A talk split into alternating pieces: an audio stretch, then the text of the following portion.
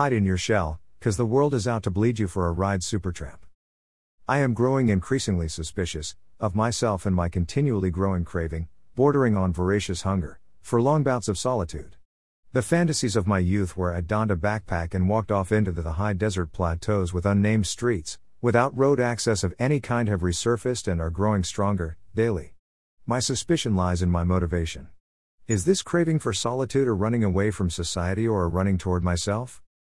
Am I seeking to hide from pain, real and perceived, or bloom like a flower in the nurturing sun warmth? Is the craving for solitude a pure manifestation of my internal wiring or is it a way to avoid uncomfortable situations? Am I, and this is a real possibility, a singularly selfish bastard caring only about my needs and fuck the rest of the world? There is the gnawing fear my desire for solitude is a next curtain behind which I will not find what I'm looking for. And I wonder if my desire to live the bohemian lifestyle is sustainable from an emotional perspective?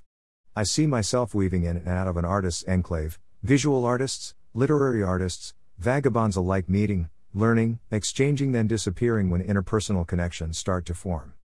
The solitary life of my visions feels more spiritual than church or temple, but that may be a romanticized falsehood from reading too many books by and about ascetics, by and about societal misfits, and recognizing my own personality in these characters.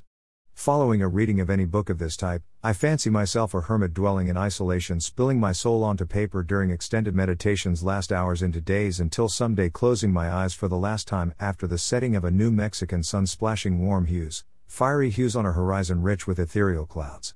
The sun disappears and my heart, poetically, silences for eternity. Man is supposed to be a social animal, one that thrives in community. Am I an aberration? A far end of the bell curve dweller?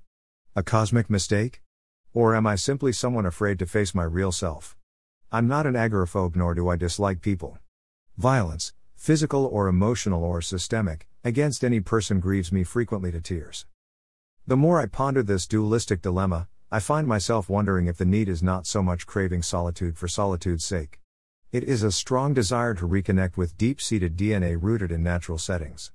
When I envision hermiting, it is always far from cities immersed in natural surroundings a cave, open night skies, a rudimentary hut overlooking red rock escarpments rich in buttes and spires and hoodoos, but no voodoos. Wearing turquoise keeps those evil spirits at bay. So, being the scaredy cat I am, I'm hanging on in my current life until I finally grow a pair and move my sorry ass out west. There I plan on finding balance between city life and nature life, letting me keep a foot in both worlds. But straddling the razor wire fence is a ball cutter. Never fully existing in either realm risks a perforated scrotal sac. All because I lack the courage to follow the dream, or, maybe, nightmare, living in my head. November 21, 2020.